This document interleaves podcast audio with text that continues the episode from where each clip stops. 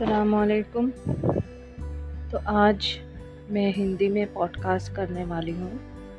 اور میری یہ ایک آڈیوگرام جو ہے، وہ نبی پاک صلی اللہ علیہ وسلم کی حدیث سے ہے۔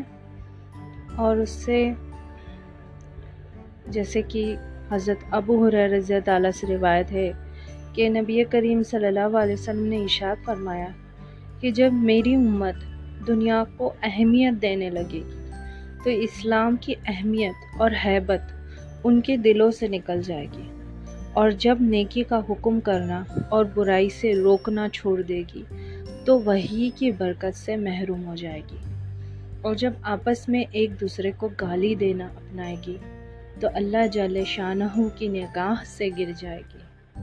دیکھیے اس کا مطلب حدیثوں کی اس حدیثوں کی اس طرح سے ہم اس کا مطلب معلوم کریں گے کہ بھلائی کو حکم دینے اور برائی سے منع کرنے کو چھوڑنا ایک اللہ کی لانت اور غضب کی وجہ سے۔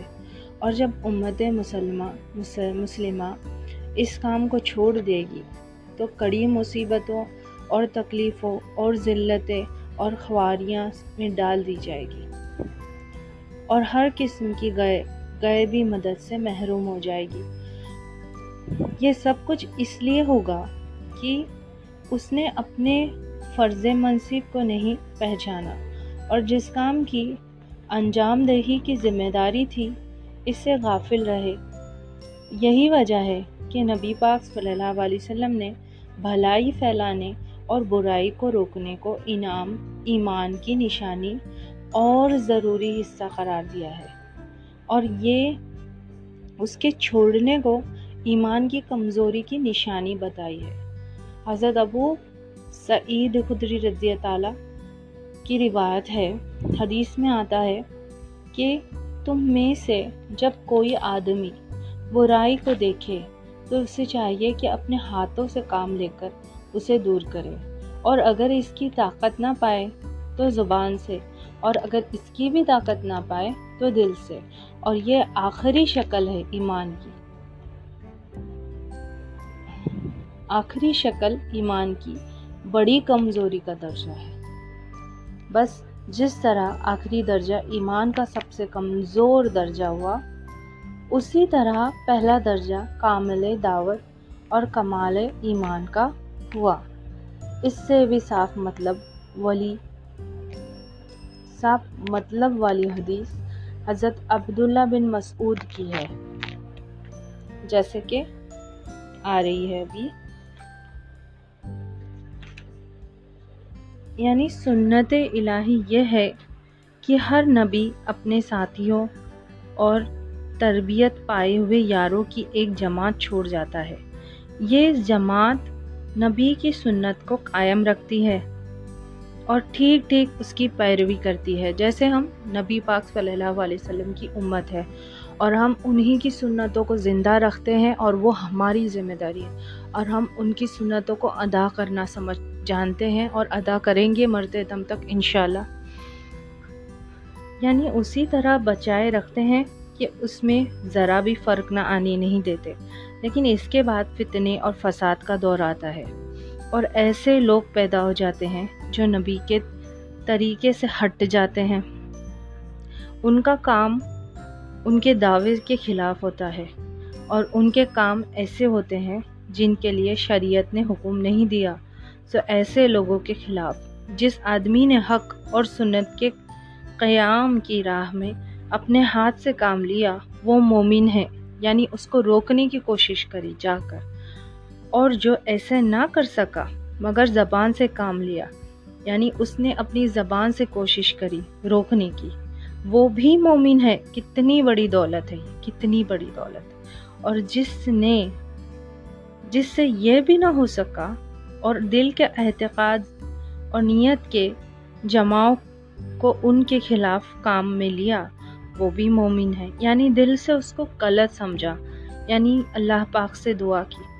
لیکن اس آخری درجے کے بعد ایمان کا کوئی درجہ نہیں۔ اس پر ایمان کی سرحد ختم ہو جاتی ہے۔ یہاں تک کہ ابرائی کے دانے کے برابر بھی ایمان نہیں ہو سکتا۔ ماشاء اللہ حضور اقتص صلی اللہ علیہ وسلم نے فرمایا دین پورے کا پورا نصیحت ہے۔ حضور اختص صلی اللہ علیہ وسلم نے فرمایا، دین پورے کا پورا نصیحت ہے۔ صحابہ رضی تعالیٰ نے عرض کیا، کس لیے کس کے لیے ہے؟ فرمایا، اللہ کے لیے اور اللہ کے رسول کے لیے اور مسلمانوں کے پیشواؤں کے لیے اور عام مسلمانوں کے لیے اگر یہ مان لیا جائے کہ یہ علماء کا کام ہے، تو بھی اس اس اس وقت زمانے کا تقاضا یہی ہے کہ ہر آدمی اس کام میں لگ جائے اور اللہ کے کلمے کو بلند کرنے اور دین کی حفاظت کے لیے کمر کس لے۔ دوسری وجہ یہ کہ یہ سمجھ سمجھ رہے ہیں کہ اگر ہم خود اپنے ایمان میں پکے ہیں تو دوسروں کی گمراہی ہمارے لیے نقصان دہ نہیں، جیسے کہ عیسائیت میں معلوم ہوتا ہے۔ اے ایمان والو، اپنی فکر کرو، جب تم راہ پر چل رہے ہو تو جو آدمی گمراہ ہے، اس سے تمہارا کوئی نقصان نہیں۔ لیکن حقیقت میں آیت کا یہ مقصد نہیں جو ظاہر میں سمجھا جا رہا ہے۔ اس لیے کہ یہ مطلب اللہ کی حکمت اور شریعت کی تعلیمات کے بالکل خلاف ہے۔ اسلامی شریعت نے اجتماعی زندگی اور اجتماعی اصلاح اور اجتماعی ترقی کو اصل بتایا۔ اور امت مسلمہ کو ایک جسم جیسا قرار دیا کہ اگر ایک انگ میں درد ہو تو تمام جسم بے چین ہو جاتا ہے۔ بات اصل میں یہ ہے کہ انسان چاہے کتنا ہی ترقی کر لے، کر جائے اور کمال پر پہنچ جائے، اس میں ایسے لوگوں کا ہونا بھی ضروری ہے جو سیدھے راستے کو چھوڑ کر گمراہی میں پڑے۔ تو آیت میں مومنوں کے لیے تسلی ہے کہ جب تم ہدایت اور سیدھے راستے پر قائم ہو، تو تم ان لوگوں سے نقصان کا اندیشہ نہیں۔ تو تم لوگوں کو نقصان کا اندیشہ نہیں، جنہوں نے بھٹک کر سیدھا راستہ چھوڑ دیا۔ ساتھ ہی اصل ہدایت یہ ہے کہ انسان محمد صلی اللہ علیہ وسلم کی شریعت کو تمام حکموں کے ساتھ قبول کرے اور اللہ کی تمام حکموں میں سے ایک بھلائی کا حکم دینے دینا اور برائی سے روکنا ہے، بے شک۔ ہمارے اس کال کی تحید حضرت ابو بکر صدیق رضی تعالیٰ سے ارشاد ہوتی ہے۔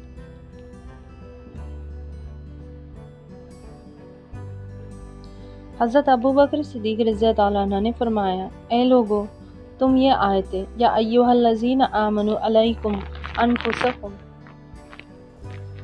لا یجروکم منزل حضحت دے تم پیش کرتے ہو۔ میں نے رسول اللہ صلی اللہ علیہ وسلم کو ارشاد فرماتے ہوئے سنا کہ جب لوگ شریعت کے خلاف کسی چیز کو دیکھیں اور اس میں تبدیلی نہ کریں تو قریب ہے کہ حق تعالی شان ہو۔ ان لوگوں کو اپنے آپ عذاب میں ڈال دے بڑے بڑے علماء نے بھی آیت کا یہی مطلب ہے، بتایا ہے کہ امام نبی شہر مسلم میں فرماتے ہیں۔ بڑے بڑے علماء کا صحیح مذہب۔ اس آیت کے مطلب میں یہ ہے کہ جب تم اس چیز کو ادا کر دو جس کا تمہیں حکم دیا گیا ہے، تو تمہارے غیر کی کوتاہی تمہیں نقصان نہ پہنچائے گی، جیسے کہ حق تعالی شنو نے ارشاد فرمایا۔ ہے اور جب ایسا ہے، تو ان تمام چیزوں میں جن کو حکم دیا گیا، بھلائی کا حکم دینا اور برائی سے روکنا ہے۔ بس جب کسی آدمی اس حکم کو پورا کر دیا، مخاطب نے اسے پورا نہ کیا، تو اب نصیحت کرنے والے پر کوئی برائی اور سزا نہیں۔ اس لیے کہ جو کچھ اس کے ذمے واجب تھا اور وہ کچھ کرنا اور کچھ چھوڑنا ہے، اس کے اس کو، اس نے اس کو ادا کر دیا۔ دوسرے کا قبول کرنا اور اس کے ذمے نہیں۔ واللہ عالم۔ ایک اور حدیث اس سے ریلیٹڈ میں یہاں پہ بتانا چاہوں گی۔ حضرت انس رضی تعالیٰ سے روایت ہے کہ ہم نے عرض کیا، اے اللہ کے رسول، نبی پاک صلی اللہ علیہ وسلم ہم بھلائیوں کا حکم نہ کرے جب تک خود تمام پر عمل نہ کرے اور برائیوں سے منع نہ کرے جب تک خود تمام برائیوں سے نہ بچے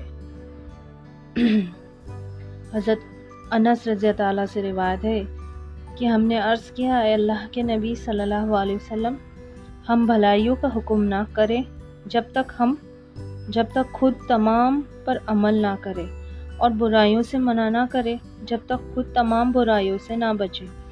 نبی پاک صلی اللہ علیہ وسلم نے اشاد فرمایا، نہیں۔ نبی پاک صلی اللہ علیہ وسلم نے اشاد فرمایا، نہیں، بلکہ تم بھلی باتوں کا حکم کرو، اگرچہ تم خود ان سب کے پابند نہ ہو، اور برائیوں سے منع کرو، اگرچہ تم خود ان سب سے نہ بچ رہو۔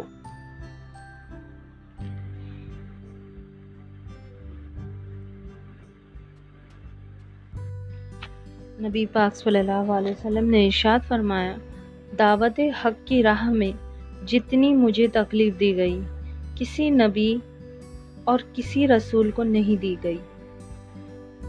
بے شک۔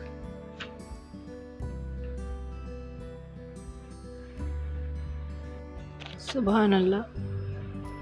بے شک یہ ساری باتیں کہیں بھی نبی پاک صلی اللہ علیہ وسلم کی سچ ہے اور برحق ہے۔ اور اللہ رب العزت نے ان سب چیزوں کا حکم عطا فرمایا۔ ہمارے نبی، پیارے نبی محمد پاک صلی اللہ علیہ وسلم کو، اور ان شاء اللہ تعالی ہم سب اس پہ کوشش کریں گے کہ ہم سب اس پہ عمل کریں، اور اللہ ہم کو کہنے بھی اور سننے سے بھی زیادہ عمل کرنے کی توفیق عطا فرمائے ان شاء اللہ۔ اللہ سبحان ربی کا رب العزت عما یصفون، وسلام علی المرسلین والحمد للہ رب العالمین۔ جزا الله أن محمدا ما هو عليه صلى الله عليه وسلم.